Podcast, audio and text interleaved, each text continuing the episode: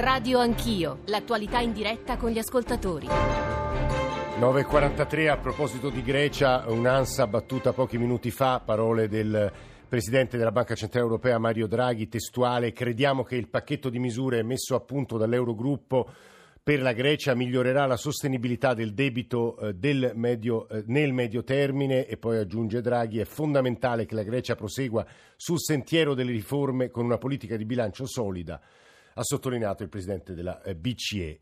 Il paese crocevia, il paese chiave, il paese anello di congiunzione fra Oriente e Occidente, un ex impero che è tornato a una politica estera espansiva, aggressiva, un esempio di democratura o democrazia illiberale, sono soltanto alcune delle possibili definizioni usate in questi anni eh, sulla eh, o della Turchia. Domenica il Paese va al voto, è un voto molto importante, si vota per il rinnovo del Parlamento, ma si vota anche per le presidenziali e c'è qualche cosa di nuovo, credo, ma lo dico con enorme cautela, rispetto alle elezioni degli ultimi anni. Eh, dedichiamo quest'ultimo quarto d'ora al tema delle elezioni turche, molto importanti anche per le conseguenze che avranno, cominciando anzitutto con eh, la nostra corrispondente per tanti anni, nostra collega qui a Saxa Rubra e inviata, Carmela Giglio a Istanbul. Carmela, benvenuta, buongiorno. Buongiorno, buongiorno a te e agli ascoltatori di Radio 1. Ra- racconta eh, che cosa accade domenica e perché è un voto importante e se ci sono degli elementi di novità. Eh, guarda Giorgio, io partirei per cercare di, eh, di spiegare anche che cosa queste eh, elezioni rappresentano, partirei dal, dalle testimonianze, dalle, dalle voci che in questi giorni vado raccogliendo eh, tra, mm, tra, gli elettori sì. turchi, cioè credo che siano, eh, diano il, le loro parole diano eh, il quadro migliore. Eh, una, una, frase che sento ripetere eh, spesso a proposito di questo voto di domenica è l'ultima chiamata. Uh, l'ultimo appello, come se questa fosse appunto l'ultima possibilità per sbarrare il passo a Erdogan e al suo potere, eh, al suo sistema di potere. Dice siamo, siamo stanchi, non ne possiamo più, eh, alimentiamo eh, la speranza, la speranza che è rimasta la nostra unica, eh, ultima risorsa. Questo da un lato, dall'altra parte si sente dire Erdogan è l'unico che può difenderci dai nemici interni, esterni, anche la crisi eh, economica che si, fa, che si, fa, sentire, si fa sentire duramente anche nella, nella vita quotidiana delle, delle, delle, della gente eh, qualunque, anche questa crisi economica dicono è l'effetto di un eh, complotto eh, esterno, quindi questa Turchia non sarà il migliore dei mondi possibili, però Erdogan è l'unico non solo che riesce a tenere in riga il paese, ma è l'unico che riesce a farci eh, rispettare, a far sentire la nostra voce. Chi ecco, sfida Erdogan? Si sta dibattendo lungo questi eh, due, eh, due poli, questa Turchia che va eh, al voto. Chi sfida Erdogan, Carmela? Scusami? Chi sfida Erdogan? Quali sono i candidati con qualche chance di successo?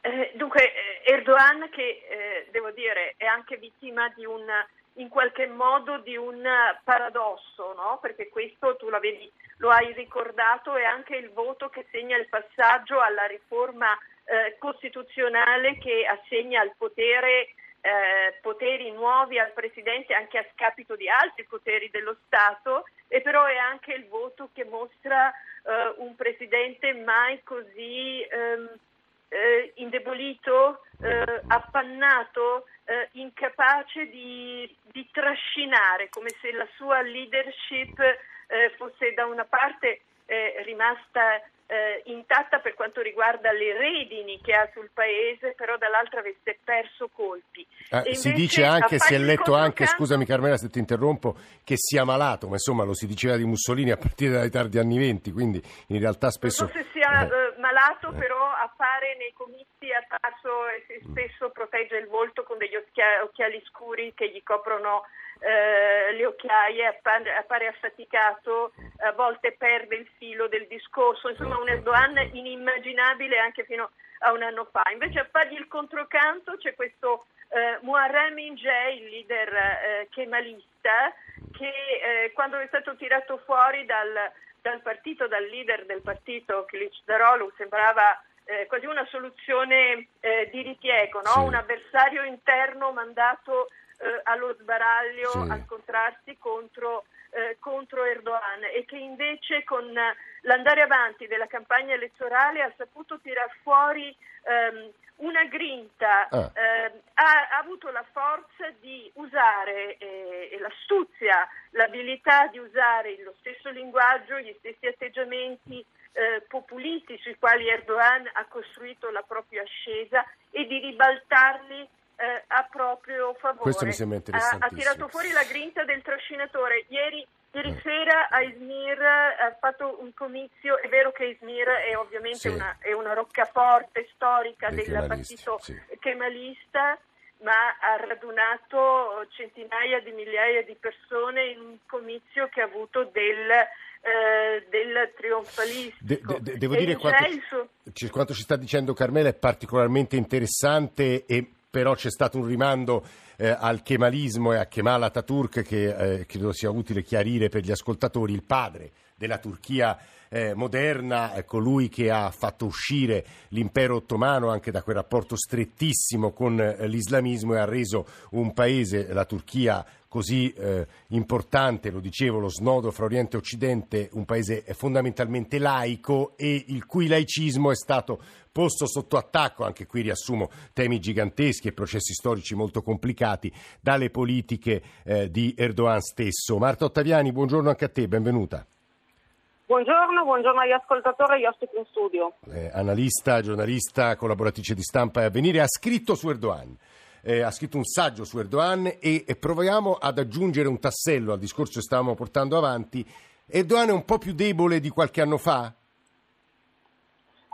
Allora, io vorrei dire eh, due cose. La prima è che è sicuramente un Erdogan molto stanco e molto sottotono, quello che vediamo in questi giorni. La seconda però è che si sta parlando giustamente della sfida presidenziale, che poi è quella sulla quale si concentra la maggior parte dell'attenzione, ma non ci dimentichiamo che si vota anche per il rinnovo del Parlamento e proprio Erdogan l'altro giorno ha detto che se la sua coalizione, che è formata dal suo HP, il Partito Islamico Moderato per la Giustizia e lo Sviluppo, e il MEP, il Partito Nazionalista, non dovesse conquistare la maggioranza del Parlamento, lui è potenzialmente aperto a un governo di coalizione e questa è veramente una dichiarazione quantomeno ah, ah, ah. molto interessante eh e sicuramente singolare, visto che Erdogan il governo lo ha sempre fatto da solo ed è sempre stato molto restio anche nel giugno del 2015 quando grazie ai curdi perse la maggioranza assoluta in Parlamento per poi riconquistarla tre mesi dopo, ha sempre chiuso a qualsiasi ipotesi di governo di coalizione. Proprio i curdi saranno un ago della bilancia molto importante. Tra gli sfidanti, secondo me, vale la pena di ricordare anche Selatin Demirtas per il semplice fatto che il partito curdo ha deciso di candidarlo nonostante Demirtas sia in carcere da quasi due anni, quindi ha fatto una campagna virtuale dalla certo, sua cella, letteralmente. Virtuale impossibilitata a usare i social.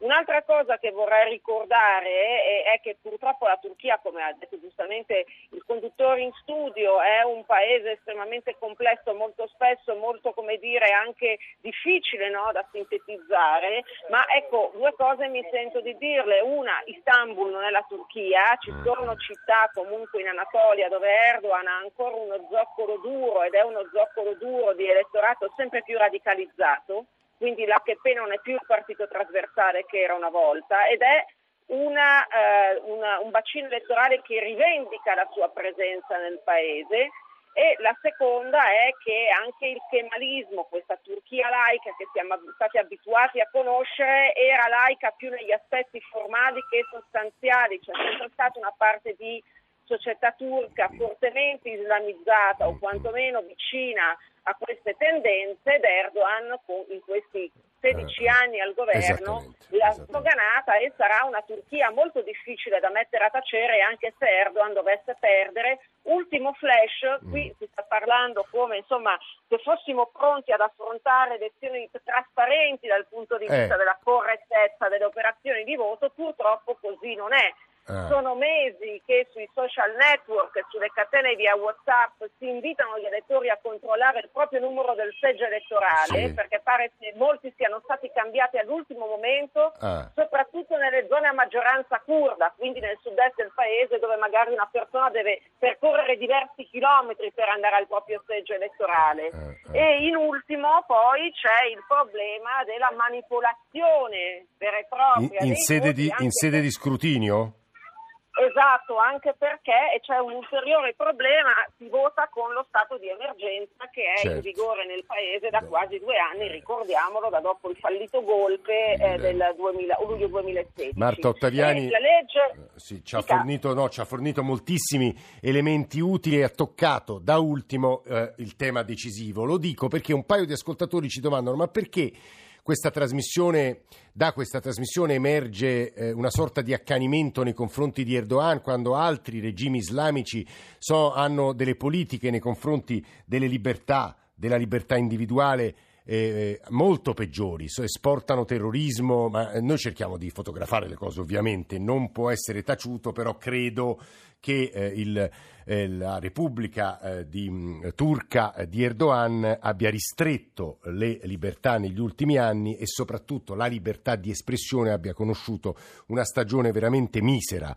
Decine e decine di giornalisti turchi eh, giacciono nelle carceri e soprattutto nei confronti delle regioni eh, del sud-est, quelle a maggioranza kurda, le politiche sono state di gravi, ehm, gravi violazioni nei confronti dei diritti umani, basta pensare che il leader del partito curdo Selatin Demirtas è in carcere. Dico tutto ciò perché c'è con noi Mariano Giustino, che è il corrispondente di Radio Radicale in Turchia, che potrà eh, ribadire queste cose molto meglio di me. Buongiorno Giustino. Buongiorno a voi. Ah, io vorrei che tu facessi un quadro della questione libertà nella Turchia di oggi. Beh, intanto partiamo con ehm, visto che parliamo di elezioni, eh, da un uh, fattore molto importante, cioè una delle incognite eh, chiave delle elezioni di eh, domenica, 24, del voto di domenica, sì. 24 giugno, è se il Partito Democratico eh, dei Popoli, il partito appunto di sinistra libertaria e filocurde di Serati sì. Demirtas, che il leader carismatico che è in prigione, come è stato detto, è, è dal 4 novembre 2016 e, e che è candidato alle presidenziali in queste elezioni, sarà in grado, sarà in grado questo partito di superare la soglia del 10% sì. in Parlamento. Perché come è accaduto il 7 giugno eh, del 2015, quando appunto l'EDP superò la soglia di sbarramento del 10%, l'HP perse la maggioranza assoluta. E quindi uno dei fattori principali eh, per eh, il mantenimento della eh, maggioranza assoluta da parte del di, di Parlamento, da parte di Erdogan, è appunto eh, il, fattore, il fattore curdo.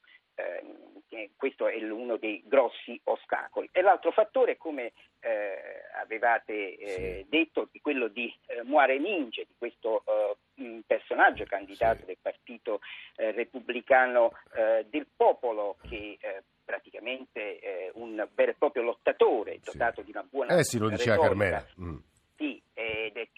Un, eh, che sta provocando veri e propri sudori freddi perché sta entusiasmando l'opposizione eh, eh, in, in, varie parti del paese e, ehm, e questo è, ed è un, mh, ha svolto 130 raduni, circa 130 raduni in questi 59 giorni di campagna elettorale da quando è iniziata. Appunto.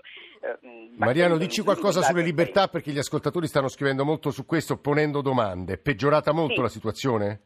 È peggiorata moltissimo dal, da quando vi è, vi è, dal colpo di Stato, dal tentato sì. colpo di Stato del 15 luglio 2016, eh, da quando appunto eh, è stato cinque giorni dopo è stato istituito eh, il, lo stato di emergenza tuttora ah, ah, ah. eh, vigente, ormai sono due anni, da allora si è intensificata la lotta eh, di Erdogan e del suo partito contro gli oppositori interni, sì. quindi eh, non solo contro eh, il, la rete del predicatore. Ma, ma, anche contro i giornalisti, questo va detto. Ma anche contro i giornalisti e contro accademici. Proprio di questi giorni è la notizia sì. di mm, mm, mm, processi che si stanno concludendo ad accademici. E questo, e questo, è un dato spaventoso. Mariano, permettimi soltanto, eh, c'era Marta Ottaviani che voleva aggiungere, 30 secondi stiamo chiudendo, eh, Marta che volevi aggiungere? Sì, un particolare molto importante riguarda i messaggi che sono arrivati. Ogni tanto c'è la tendenza no, di far passare Erdogan per un dittatore meno dittatore degli altri. Ricordiamo che in questo momento in carcere ci sono 80.000 persone, molto spesso arrestate senza evidenza di reato e che in quest'epoca cambia di continui mutamenti, cambia anche il modo di esercitare un regime sempre più autoritario. Ci sono comunque delle pesantissime accuse che arrivano di migliaia di persone tenute sotto alto ricatto anche tra le comunità all'estero, quindi attenzione sì. perché non sempre un di- il grado di, ditta- di, dittatorialità di una persona è direttamente proporzionale a quello che no. fa in maniera manifesta. Noi ovviamente lunedì daremo conto eh, di, quello, di come andranno le, nei nostri giornali radio, nei nostri approfondimenti durante il corso, di come eh, dall'altra giornata, di come saranno andate le elezioni in Turchia, l'avrete capito quanto importanti sono. Marta Ottaviani, grazie davvero, Carmela Giglio, nostra corrispondente, eh, ovviamente grazie anche a te e eh, Mariano Giustino. Corrispondente di Radio Radicale. Siamo in chiusura, come capite e sentite, Alessia Colletta, Carlo Silveri,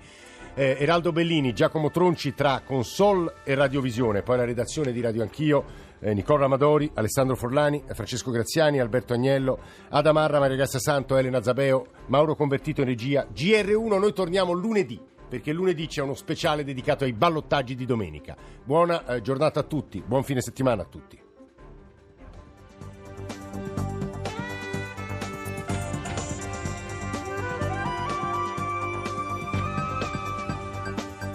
Rai Radio 1.